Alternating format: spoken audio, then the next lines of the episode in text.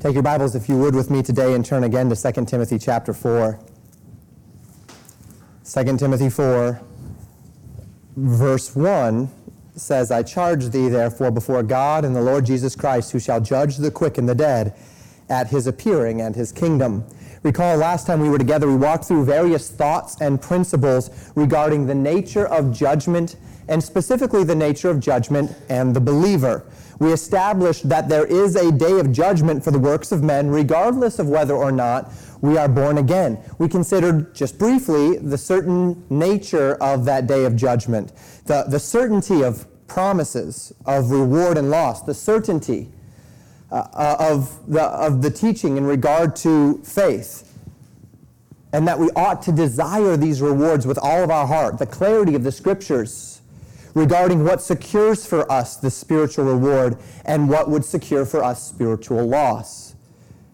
But we also talked about the lack of clarity as it relates to these rewards and what they will be. Recognizing that this is a part of the call to faith itself. That we trust our Heavenly Father when He tells us that these rewards will be great and that they'll far surpass anything that we could have as far as expectations if only we will walk by faith and not by sight. As I was preaching last week, however, there was a weight upon me to answer a couple of questions that I did not speak to last week, that I had not intended to, questions that bubbled up in my mind that I felt I needed to address. And so these questions exist as a part of last week's topic. I did not intend a second week on this topic. To that end, this message might feel a little bit imbalanced. Typically, what happens is I think through everything that I want to present within a topic, and then I organize that presentation. And if there's going to be two weeks, then I organize the sermon in such a way so that there's a nice, clear break point, there's nice, clear application, something we can take away from each one. And I hope you'll, you'll still recognize some of that opportunity today, but things will not be quite as well organized because this is more of an addendum than it is an actual two-parter to that end, I, I, hope that you'll bear with me in this. But, but as this sermon is almost more of this addendum, answering questions which uh, went into my mind, and, and, hopefully I'll be answering if, if anyone had these questions in your own heart. Um, though it may not seem as natural or as organized in that sense, it is still very important. And this for two reasons. First, um, remember we talked a little bit last time about, right at the beginning, about the nature of the false doctrines that have grown up surrounding the lack of clarity in regard to rewards. We talked about uh, those that believe that you can lose your salvation, and specifically because they see these elements of, of reward and of loss and they're trying to contemplate how can it be that there can be any shame or sorrow? How, how can it be that there, there's any motivation unto righteousness if I've already been saved? And so there's that lack of clarity compels some to say, well, then you must be able to lose something great. And so they interpret that great loss as a loss of your eternal security. And that's not true. And then, of course, we talked about the concept of purgatory. The idea that in a desire to reflect the nature of that judgment, the nature of God's judgment being reflected as burning, there's been this extra layer added, generally speaking, if, if nowhere else, to the, the Catholic theology of a place where your unrighteousness is burned off, fitting you for eternity. And while there's a logical um, idea within that that might have some measure of sense as it relates to the concepts of reward and loss. It's certainly not doctrine, right? It's not found in the Bible itself. And so we can put it under speculation, we can put it under uh, some sort of imagination, but we certainly can't put it under teaching, and we certainly can't erect an entire theology around it. And then the second reason why this is very important is in regard to those who came to faith later in life. This was the really important one that compelled me to want to write another sermon. There are those among us who, as believers, have a deep history in their past prior to their salvation of tremendous sin. And as I preached last week, perhaps some of you felt this measure of fear or perhaps frustration, maybe even despair, which the gospel is intended to take away. Thinking that though you have been saved from this eternity in the lake of fire, yet you'll still have to give an account for those things. And that's not what I intended to convey. That's not what the Bible conveys. And I particularly want to clarify that this morning. That'll be the second half of our sermon. And the first thing that I want to cover, we're going to cover this in two parts. The first element will be about the unbeliever and judgment. I want to clarify some things as it relates to the unbeliever. We talked about the believer, we talked about reward and loss. I want to clarify some concepts regarding the unbeliever and judgment. Some will be clear, some will be ambiguous. And then after that, we'll step into if you are a believer and you've been saved later in life, and there were, there were, there were uh, tremendous days of evil and debauchery uh, prior to, to you being born again, what does it mean for you? What does the day of judgment mean for you? What are, what, what are the works that, that will be presented on that day? Is the Lord truly going to drudge up those things that were done before you were in Christ? We'll answer those questions together. So, one of the primary springboards for this study has been Paul's statement in 2 Corinthians 5 verse 10 that we must all appear before the judgment seat of Christ. This is reiterated in Romans chapter 14 verse 10. And we recognize that there's coming a day of reckoning in which we will give an account of the things which we have done, the things of faith unto eternal reward, the things not in faith unto eternal loss. And this will be a fearful day for all. For some it will be a day of great sorrow and loss. By God's grace for many it will be a day of great reward and of great joy. And perhaps as we were talking about it, some questions entered your mind. Pastor, it makes sense that there will be a day of judgment unto rewards, and that there will be rewards and suffering of loss independent of salvation. And though we don't know what these rewards are, they matter, and there's some ambiguity about how it works, but this makes sense. And I hope it does. I hope it did. I try to make sense. but what about the unbeliever? Does it work the same way for them? How does unbelieving judgment work? And I want to help us think through some of this today. I want to begin with the historical differentiation in the church between the day of judgment for believers and the day of judgment for the unbelievers. In Romans chapter 14 and 2 Corinthians 5, as Paul speaks about judgment for the believers, the place of judgment is called the judgment seat of Christ. In our circles, we often, you might read the Bema seat or the Bema judgments, if you've heard that idea before of the Bema seat.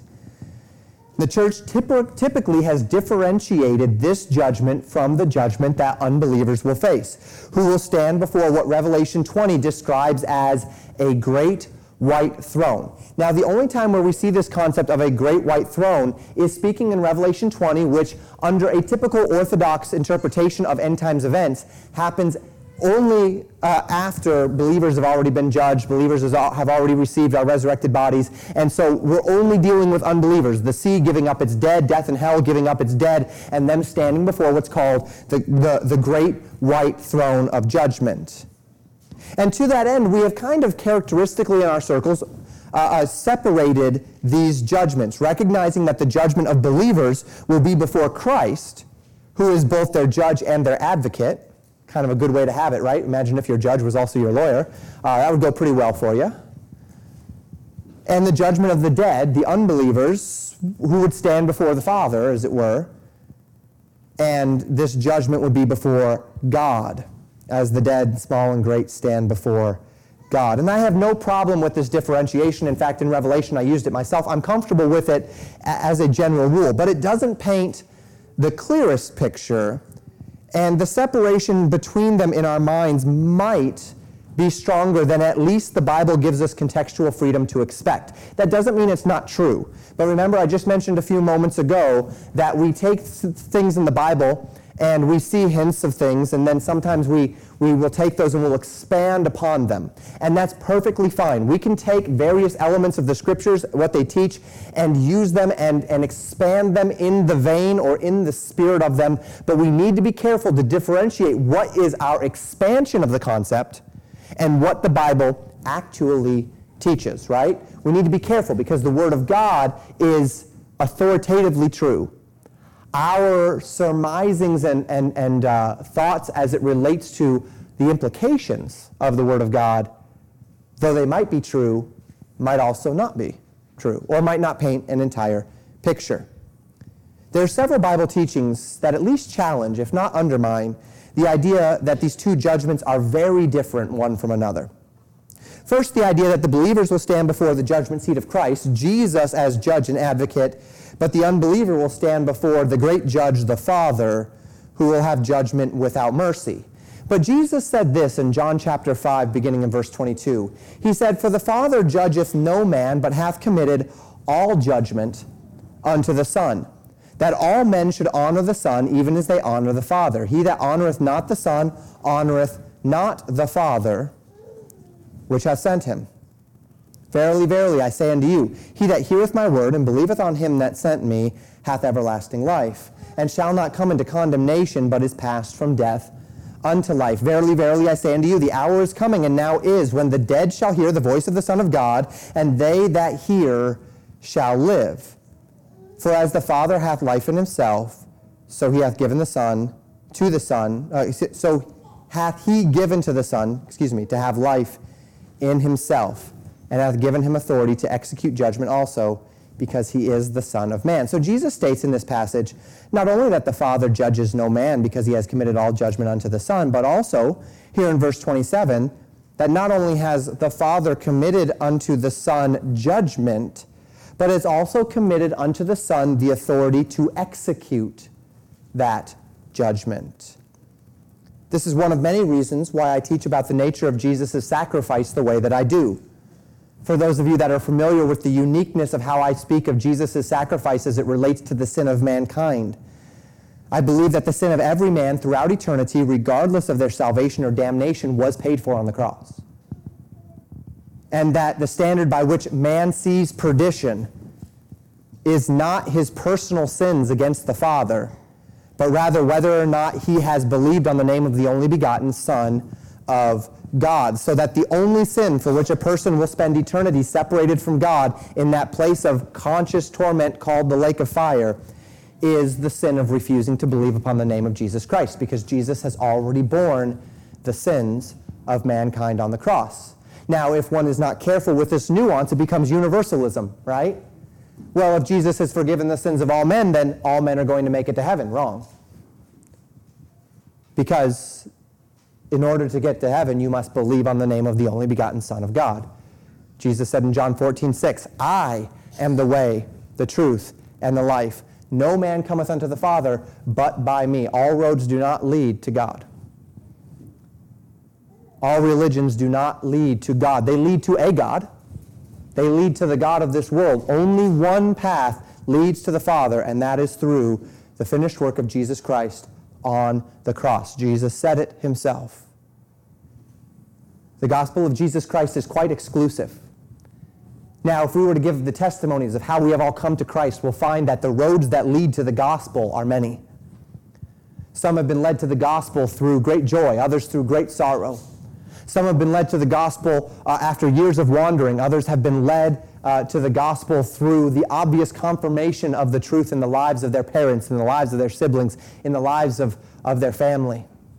But one way or another, if you have found the gospel, if you have, if you have found life, you have found it through the gospel of Jesus Christ. Because that is the only way to life according to the Word of God. So when we are confronted with these things, we recognize the exclusivity of Jesus Christ. We have to decide what we're going to do with Jesus Christ. There are many religions that believe Jesus was a good man, that he was a good prophet. But you have to deal with what Jesus called himself, which was God in flesh. You have to deal with what Jesus said he did, what he said he would do, and which the Bible testifies he did, which is die on the cross for our sins, be buried, and rose again. That is the condition. It's not enough to believe he was a good man. It's not enough to believe he was a good prophet. It's not enough to believe he was a great teacher. You have to accept him for who he said he was. And that means that Jesus was either who he said he was or he was a raving lunatic. Only two options, right? When Jesus said that he would die and raise again, either he was crazy or he did it. And if he did it, then he's God. And if he didn't, then he was a lunatic. There's really no middle ground. He was not a good man and a great prophet if he did not rise from the dead and sit on the right hand of the, of the Father. He was a liar. He was a deceiver. But if he did raise from the dead, if he is at the right hand of the Father, then he is Lord of all, and he is God. And that's really the only two options when it comes to Jesus. So those religions that say he was a good man are religions that are very confused. Religions that would say he was a good prophet but nothing else. Religion that say he was just like, he was just another prophet in the vein of Abraham and Moses and Muhammad and, and, and, and all of the prophets and the Buddha and such. Uh, those religions, those, those ideas, those theories are intrinsically confused. Because either Jesus was a liar or he is who he said he is, which is God in flesh. So then this passage would lend us to believe that both the quick and the dead will stand before Jesus and be judged, okay? But what about the nature of that judgment? And this is what we've been ironing out, right? It's typically envisioned that judgment for the believer will consist of hearing the judge say, not guilty. And then we enter into heaven. And then the unbeliever will hear the words guilty and be cast into the lake of fire. Then we added this element of reward and loss to our time last week recognizing that we will give an account. And when we think of the unbeliever, we think, well, their punishment is for their sins. Hell is hot, the place of torment. Torment is torment. Sin will see torment. But we see the condition of condemnation is not their sins, per se, right? As I just mentioned, but rather the sin of unbelief. And then we find Jesus in Matthew 11. And this throws a really interesting layer into this whole consideration of judgment. A big old mon- monkey wrench thrown into the simplicity of this whole thing. Jesus said this in Matthew 11, beginning in verse 20.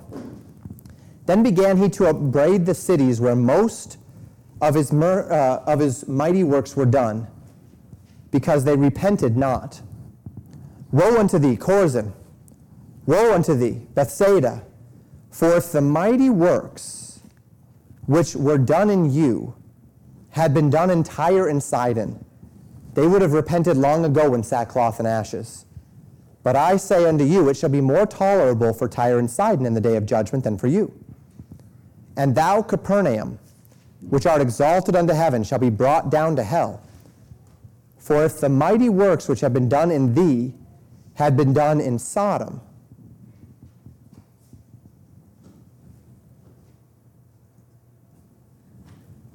Is the, um, my, my apologies, I just want to make sure. Yeah, okay. Had been done in Sodom, it would have remained until this day. But I say unto you that it shall be more tolerable for the land of Sodom in the day of judgment than for thee. My apologies for, for, for the pause there.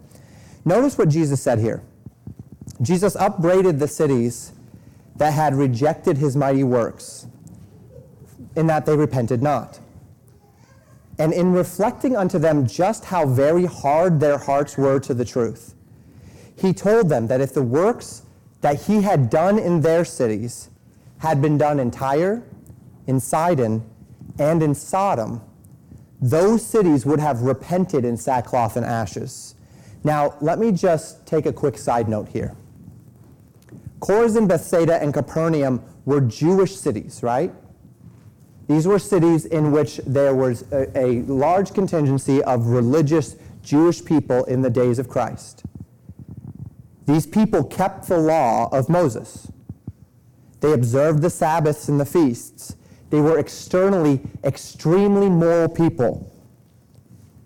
Contrast that with what the Bible presents of the Sodomites. This is where we get the term sodomite from. These people were were perverse. They were morally debauched. They were so confused morally. They had such a backwards, uh, they, they had lacked such moral compass that when the angels came and visited Lot in Sodom, they surrounded the house and demanded that these men be allowed to be, be forced out of the house so that they could rape them. They were so morally backward that Lot actually said, Don't do this to my guests, but here, take my daughters and do with them what you will. And they said, No, we don't want that. And it says that from the young to the old in the city surrounded the house. This was a tremendously morally perverse city. And Jesus said that the hearts of Chorazin, Bethsaida, and Capernaum, these morally upright religious cities, were harder to the truth. Their hearts were more shut off to the truth than Sodom. Imagine that.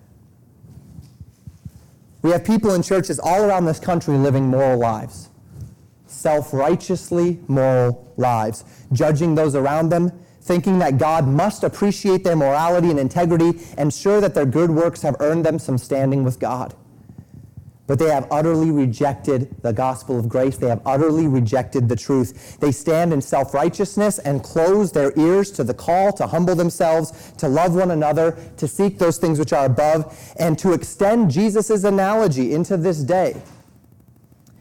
There are people that are sitting in churches, there are entire organizational churches that are farther away from God than any of those people draped in rainbow flags walking down the street proclaiming their pride at being sodomites today. Don't lose sight of that. Don't lose sight of that. You might well feel more darkness walking into the halls of some of these self righteous, moralizing churches than you would walking alongside those sodomites on Pride Day.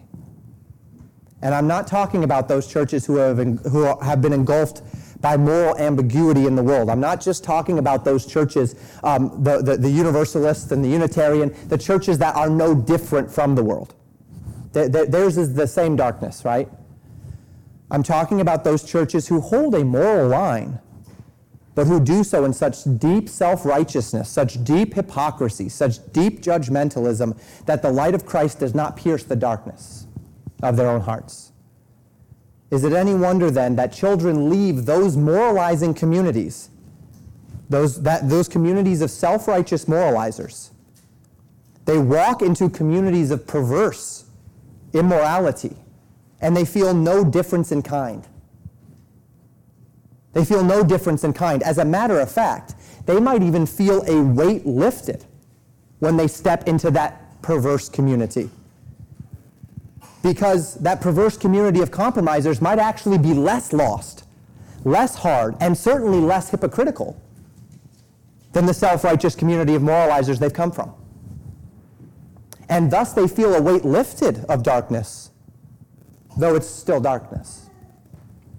And let this be a reminder and a warning that Jesus spoke to these moral cities, these moral people, and he said, If I had done in Sodom what I did in your city, they would have gotten on their knees and repented in sackcloth and ashes.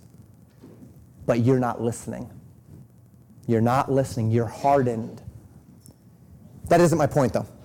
My point is the next phrase It shall be more tolerable for the land of Sodom in the day of judgment than for you, God said. What can that possibly mean?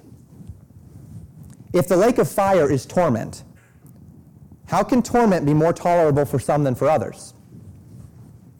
But notice Jesus isn't talking about more tolerable in eternity. He's specifically said more tolerable in the day of judgment. Not the day when the book is opened and those that are not found written in the book of life are cast in the lake of fire. This is a binary day, a day when those who have rejected Jesus will be separated from God forever on the basis of the fact that they've rejected the name of the only begotten Son of God. But Jesus says when the books are opened on the day of judgment, and the dead, small and great, will be judged from those books. And just as we don't really know how that day of reward and loss will go for the believer, we don't really know how the day of judgment for the unbeliever relates to eternity. But once again, we do know this there seem to be gradations of judgment based upon the amount of light any singular believer has at their disposal. Now, again, this has brought some to believe various elements as it relates to judgment, that judgment will, that, that, that the lake of fire, uh, that there, there are levels to hell, and, and um, that, the, again, purgatory can play into that idea. Uh, it even goes back to Greek mythology and the, the, the nature of Hades, right? And, and Tartarus was particularly the, the, the damnation side of Hades, which Hades just meant death. And they had Elysium, right, which was that place of joy. And then they had Tartarus, which was that place of darkness. And that was the deepest depths of damnation. And, and all of this uh, has some shadow of this idea what is this idea, this gradational idea of judgment? And you can see perhaps then why religions like the Catholic Church invented things such as purgatory. An attempt to reconcile the teachings about the day of judgment, about how it can be more tolerable for some than for others, conflating thus with how long purgatory would last, right? And, and make no mistake, there isn't any support in the scriptures for, for the doctrine of purgatory. I'm not trying to say there is. All I'm trying to give you is a reference point to understand where it came from. It's an invention attempting to explain something that the Bible leaves ambiguous. But be careful not to get on your high horse and to insist that these other religious sects are just making stuff up for no good reason. And this is kind of what can happen in our circles, right? That they had no good reason or no biblical motivation whatsoever, and that thousands or millions of people have just gone along with it for no good reason either. It's, it's a really comforting thought to look at somebody else's religious zeal and to say, well, that's not in the Bible, therefore you must have just made it up. It's just a fairy tale and you're crazy.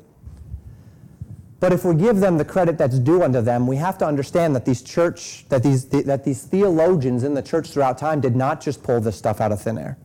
Understand that. Whether we're talking about infant baptism, whether we're talking about the doctrine of purgatory, whether we're talking any number of these things that we would look and we'd say, I don't see it in the Bible. It's not in the Bible. So they must have just made it up. Well, they didn't just make it up. They took some various elements of, of differences in how they interpreted the Bible, and they drew out from those differences natural, logical, philosophical applications by which they came to conclusions, and then they built around those conclusions doctrines. And we need to be careful that we don't do the same because we do this in our circle as well. We do this in our circles. We, we, can, we, can, we can fall into this as it relates to our standards, can't we? Building up the standards of how we dress, building up the standards of what we watch or don't watch, building up the standards of the Bible translation we've chosen, building up the standards of music. And we can take these things, which are natural applications of biblical ideas, and we build them into our lives, but then in order to defend them, we build around them actual doctrinal authority. And then we teach it as doctrine. And it can create confusion. And then in the generations to come, they look back at our application of the church or our wing of Christianity and they say, I don't see that in the Bible, just like we do to these other religious sects. And so, help, uh, God help us that these elements would help us to become more self aware. Rather than just looking at the others who do things in a different way and things that we would naturally and, and strongly disagree with and instead of just saying, I disagree, let us use that as a cautionary tale to see where it is we might be doing the same thing. And search our own hearts to make sure that we are living in a manner that is right before the Lord.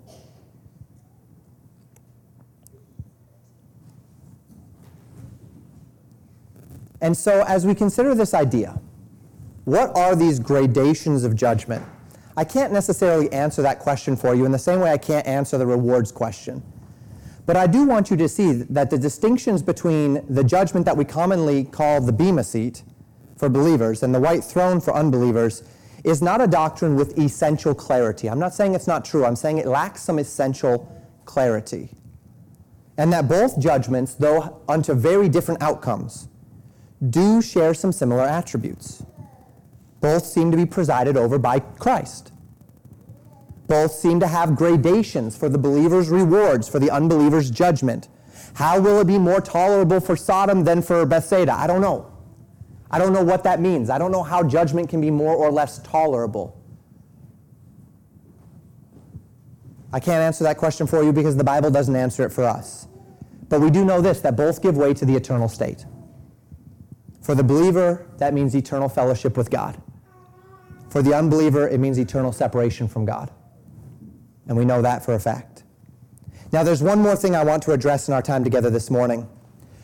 We find in Scripture that you and I will give an account for the things done in our body, whether good or bad, that we will all stand before the judgment seat of Christ, that each day we are in Christ, we are building upon the foundation of Jesus Christ, either eternal rewards or that wood, hay, and stubble, eternal loss. The day of judgment will reveal these things by the fire of God's judgment. And the question I want to address, and this is truly the one that I think will minister to your heart more specifically today what about the things we did before we, have, before we accepted Christ as our Savior? Will those things factor into the day of judgment?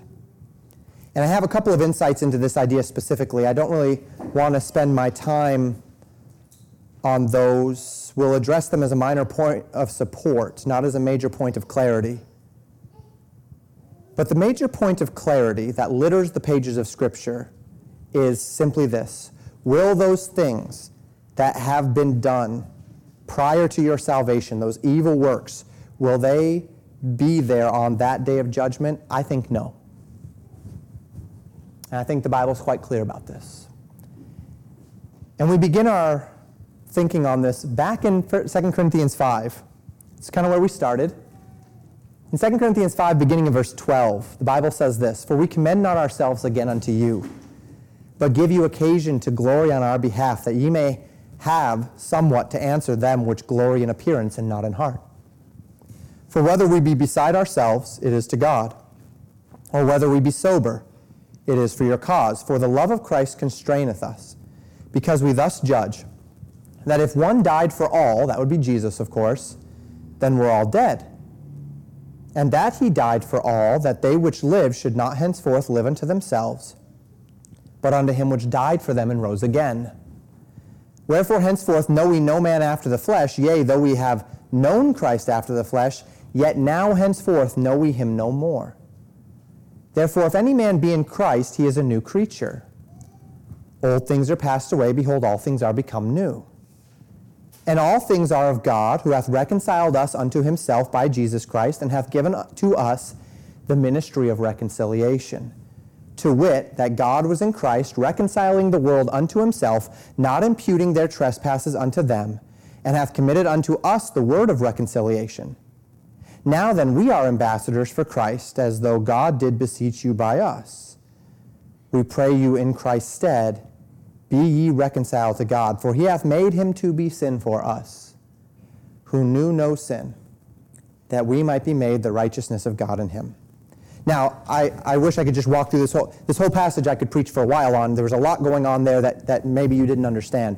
But the Bible teaches this in clarity that the moment you accepted Christ as your Savior, if you have accepted Christ as your Savior, if you have gotten on His side, you go through a fundamental transformation.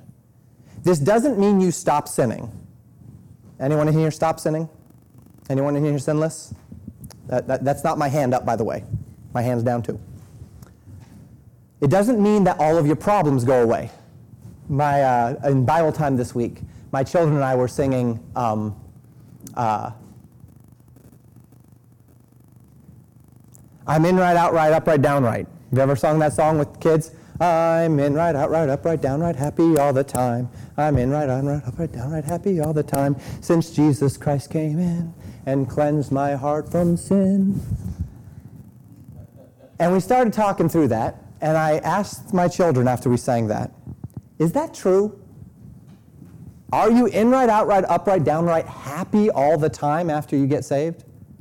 How many of you have been unhappy after you got saved? My hand's up too. There's a big difference between joy and happiness, right? Joy is a transcending peace and contentment above circumstances based upon the fact that your eternal salvation is secured and you have a Father who is in heaven who loves you regardless. Happiness is a condition based upon circumstances that comes and goes. So we changed it to I'm in, right out, right up, right down, right joyful all the time. And that worked out pretty well for us. All your problems don't go away when you get saved. All your sins don't go away when you get saved. But you are given a new name, aren't you? Your identity is fundamentally transferred from that of sin, your definition of who you are being that definition of one who is under in this world, under the prince of this world, living in sin, to a new name endowed with a fundamentally different identity. Christ is now your identity. You are in Christ, clothed in his righteousness. Romans 6 tells us we are buried with Christ by baptism unto death and raised to walk in newness of life. Not speaking of water baptism, physical baptism, but Holy Spirit baptism at the moment of salvation. We talked about that Tuesday night, right? Going through the blood and the water. That would be uh, the reconciliation through Jesus Christ and then the Spirit of God, the baptism of the Spirit of God. And Paul says here that you are made a new creation, reconciled unto God by Jesus Christ. Our trespasses are not imputed unto us, but we have been given reconciliation the word of reconciliation. Jesus spoke in John 3 about this concept of being born again. That which is born of flesh is flesh, Jesus said. That which is born of spirit is spirit. Marvel not that I say unto you, ye must be born again a fundamental transformation takes place the moment when one commits his heart and his life to the finished work of Jesus Christ, whereby the Spirit of the living God comes and indwells us, changes our identity, gives us the spirit of adoption, and fundamentally transforms us from the inside out. As we've already read today in John chapter 5 verse 24, verily verily I say unto you he that heareth my word and believeth on him that sent me hath everlasting life and shall not come into condemnation. Notice this last bit, but is passed from death unto life. You pass from a death sentence into life. Now, there's no room in these descriptions, even in the context of the day of judgment for our works, unto reward and loss. There is no room in this description for anything that we did prior to the moment that we, placed, that we were placed in Christ by grace through faith to factor in at all.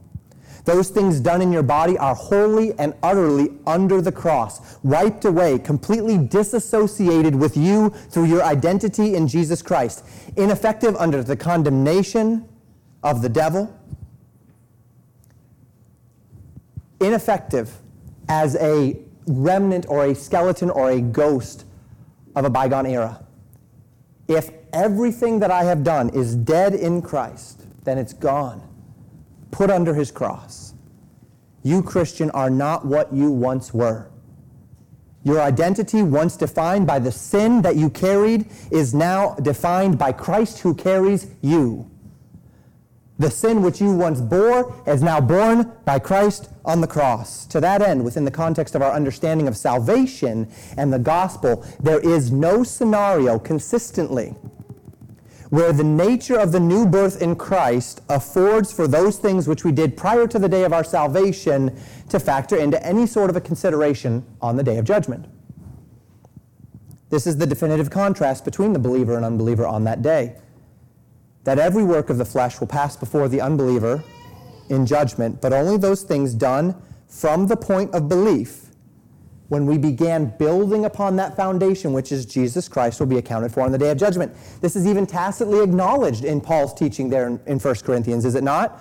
Other foundation can no man lay but that which is laid, which is Jesus Christ. If any man build upon that foundation, he is speaking only of the things that we are, we are building upon the foundation of Jesus Christ. He doesn't speak about what lies under that foundation. He doesn't speak about all the dead bones that are, that are buried underneath the foundation of Jesus Christ. Once that foundation was laid, Paul speaks in the context of that which is built upon it. That will be what is reckoned on the day of judgment. And we do have some passing evidence for this idea more specifically in Scripture. Paul spoke in 1 Timothy chapter 1 verses 12 and 13. He said, "And I thank Christ Jesus our Lord who hath enabled me for that he counted me faithful, putting me into the ministry, who was before a blasphemer and a persecutor and injurious. But I obtained mercy because I did it ignorantly in unbelief." Paul states that though he had before been in his state as a Pharisee, wholly blasphemous, yet because he had done these things in his state of unbelief, he obtained mercy, and so found himself now being counted among the faithful and being put into the ministry. In a much more difficult passage, you, you, you see the context there. Paul says, I, I am a minister, and I am counted faithful to be a minister because the things that I had did that would disqualify me for ministry were done before my belief. And that is all accounted as unto mercy. There's much more difficult passage to understand. I'm not going to expound upon it today, but it's in Hebrews, so we'll get to it. Tonight we're starting Hebrews. We'll get to it eventually. We have a shadow of this idea in Hebrews chapter 10, verses 26 and 27. Paul writes, For if we sin willfully, after that we have received the knowledge of the truth, there remaineth no more sacrifice for sins, but a certain fearful looking for of judgment and fiery indignation, which shall devour the adversaries. Again, we'll contextualize this passage when we get there in our evening service. But Paul seems to set a division, does he not, between those things done prior to receiving the knowledge of the truth, resting entirely upon the sacrifice of Jesus Christ on the cross, and those things done after receiving the knowledge of the truth. In those things which we are building for that day of judgment. When the judgment of God, the fiery judgment of God, will fall upon our works and burn them up, burn up the chaff. The gold, silver, and precious stones will remain. And this is consistent with what we have understood about the nature of the new birth and the nature of judgment. So Paul warns here after you received the knowledge of the truth, if you sin willfully, there is no more sacrifice for sins. He's not saying there that Jesus didn't die for those sins. What he's saying is it's no longer under that mercy of, of ignorance. And now it is being built unto the day of judgment. That the sins that I commit, ha- having, having already received the knowledge of the truth, are built upon that foundation of Jesus Christ as wood, hay, and stubble. And they will be accounted for on the day of judgment. The things that are prior to Jesus the sacrifice of sins will wipe that slate clean when one accepts Jesus Christ. I believe that that's what's being said here. I think we have a, a, a, fair amount of anecdotal evidence being built upon the clarity of Scripture as it relates to the new life in Christ at the moment of salvation. Now, if this is true, that the metaphorical slate is wiped clean at the moment of salvation, this would mean that those saved soon before they die would have less to account for, right? You start to say, now wait a minute, wait a minute, wait a minute. If everything that I do before the new birth is not accounted for on the day of judgment, then maybe the best strategy would be accept Christ right before I pass, right? So I don't have to deal with that. Those saved early in life have more to account for on the day of judgment because they're building up more stuff on the foundation of Jesus Christ. Well, that is true, but that's not the whole story, right? Because remember last week's message. Those saved soon before they die will have no time to earn reward. They're also built, they're not just not building wood, hay, and stubble, they're also not building gold, silver, and precious stones. And if those rewards mean as much as the Bible indicates they mean, though we don't know what that means, then there's a definitive advantage, a significantly greater advantage for one who has been saved for a long time and has had the opportunity to build gold, silver, and precious stones than one who has been saved for a short time before their passing and had no ability to build wood, hay, and stubble. Does that make sense? Of those two, rewards matter more than lack of judgment. And the other advantage is this it's up to me which one gets built, right? If I don't want the wood, hay, and stubble, it's up to me. The person who accepts Christ just before he dies has no say in the matter. In this light, as typical of our applica- uh, as a type of application today, I'd like to exhort you unto a certain end. Again, I, this message is a little bit scattered because I'm kind of patchwork fixing some things that, that came up last week. But here in Hebrews chapter 10, we just saw this idea, and I'd like to continue in Hebrews 10, a few verses past this, to draw out a measure of application today. Beginning in verse 35, Paul writes this Cast not away, therefore, your confidence, which hath great recompense of reward. For ye have need of patience, that after ye have done the will of God, ye might receive the promise. For yet a little while, and he that shall come will come, and will not tarry. Now the just shall live by faith, but if any man draw back, my soul shall have no pleasure in him. But we are not of them who draw back under perdition but of them that believe to the saving of the soul. I hope today has added a measure of at least academic clarity surrounding some of these concepts concerning judgment. I hope those who perhaps struggled last week with the idea of standing in judgment for their works, for the things that they did before being saved, have received a, a blessed release, recognizing that I do not believe. And I think the, the Bible is clear enough for us to say fairly definitively that you will not answer for those things done prior to your salvation. But once again, the call is this don't cast away your confidence unto reward. Don't yield faithfulness. The promise is great, Christian. And if we consider all of these little sidelights that I've hit on today, trying to answer questions that might be in your mind, if don't let any of these things distract you from that call.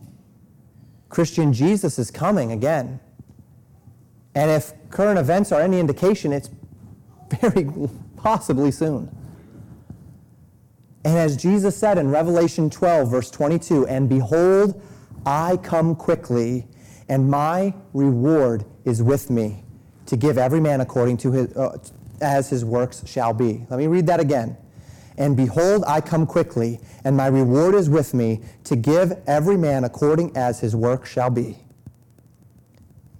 And this is every reason for you and I to get up every day with a joyful determination to spend every moment seeking that reward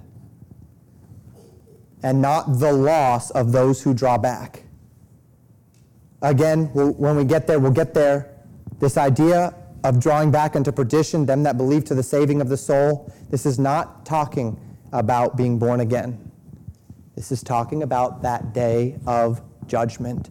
Don't be as those who draw back. Let us confidently say, as Paul says here, but we are not of them who draw back but let us instead be faithful. Let us instead exercise that patience that after we have done the will of God, we might receive the promise. And may God help us to be a body of believers who are lear- living daily, moment by moment, and earnestly for the recompense of that reward. Thank you for listening to Pastor Jamin Wickler from Legacy Baptist Church in Buffalo, Minnesota. More information about Legacy Baptist Church and a library of sermons are available at www.legacybaptistchurch.net.